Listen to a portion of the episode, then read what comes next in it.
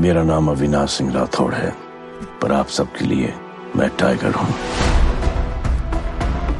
Bollywood actor Salman Khan की film Tiger three का fans बड़ी बेसब्री से इंतज़ार कर रहे हैं। 27 सितंबर को मेकर्स ने टाइगर का मैसेज वीडियो रिलीज़ किया। तो 20 साल की सर्विस के बाद मैं इंडिया से अपना कैरेक्टर सर्टिफिकेट मांग रहा हूँ। मेरे बेटे को मैं नहीं। इंडिया बोलेगा कि उसका बाप क्या था। इसमें टाइगर को देशवासियों से बात करते दिखाया गया है। एक मिनट तैतीस सेकंड के इस वीडियो क्लिप में फ़िल्म के एक्शन सीक्वेंसेस की झलक देखने को मिल रही है? वीडियो में सलमान खान के ज़बरदस्त डायलॉग देखने को मिल रहे हैं। सलमान खान कैटरीना कैफ और Imran Hashmi starrer Tiger three को इसी साल दिवाली पर रिलीज़ किया जाएगा। हालाँकि अभी इसकी रिलीज़ डेट का ऐलान नहीं किया गया है। जब तक टाइगर मरा नहीं तब तक टाइगर हारा नहीं।